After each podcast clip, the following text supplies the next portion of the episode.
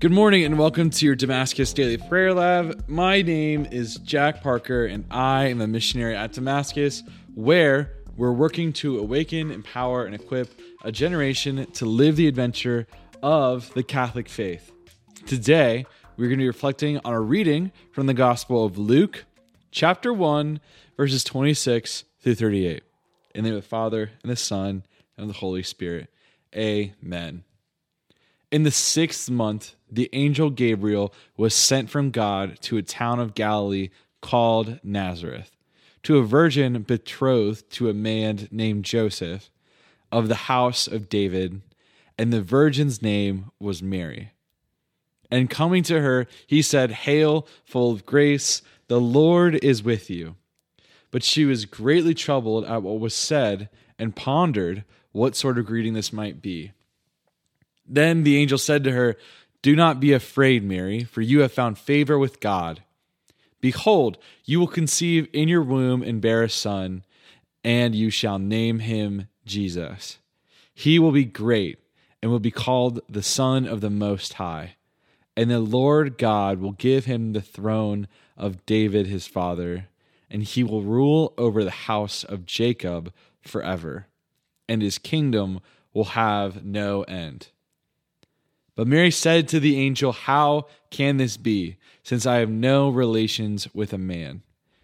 And the angel said to her in reply, The Holy Spirit will come upon you, and the power of the Most High will overshadow you. Therefore, the child to be born will be called Holy, the Son of God. And behold, Elizabeth, your relative, has also conceived a son in her old age.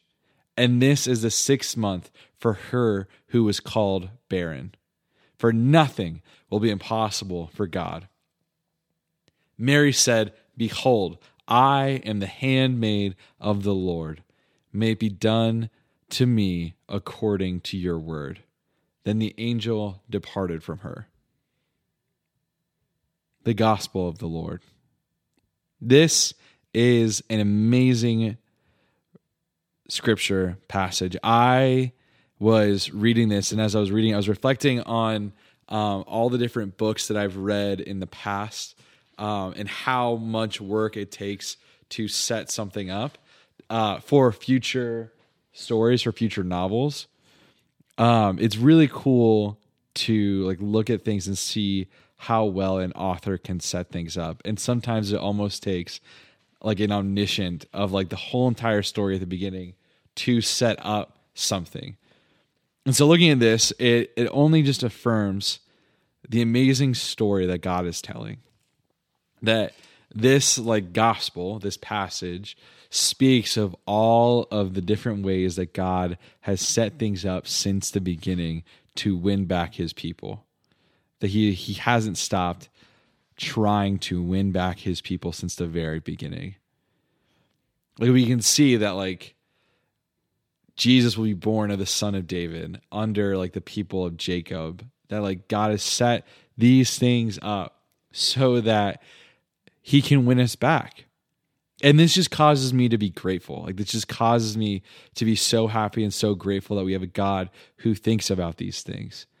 I'm reading right now um, a book series that is 14 books long, and the author is still pulling things back that happened in the very first book and I'm I'm utterly amazed and like in awe of his talent as a writer.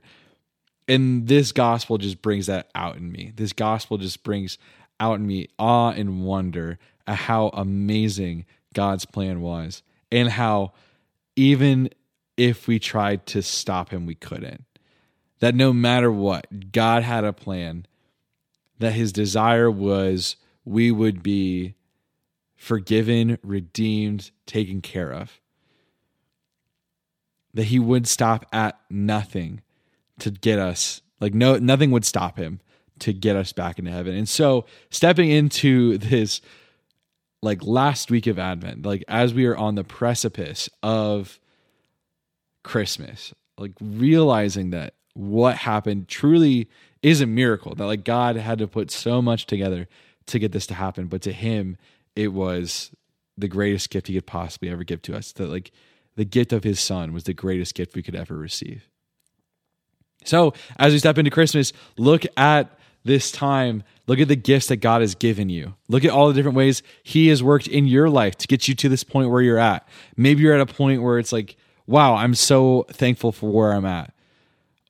Like rejoice in that. Or maybe you're like having a hard time. Look at all the different ways God has worked in your lives in the past and see how He can can and will work that for good. That God doesn't want us to sit in our loneliness, to sit in our isolation, but God wants us to live as a new creation. This has been a scripture reflection on a reading from the Gospel of Luke. Again, my name is Jack Parker. To learn more about Damascus and the programs and events offered here, please visit us at damascus.net.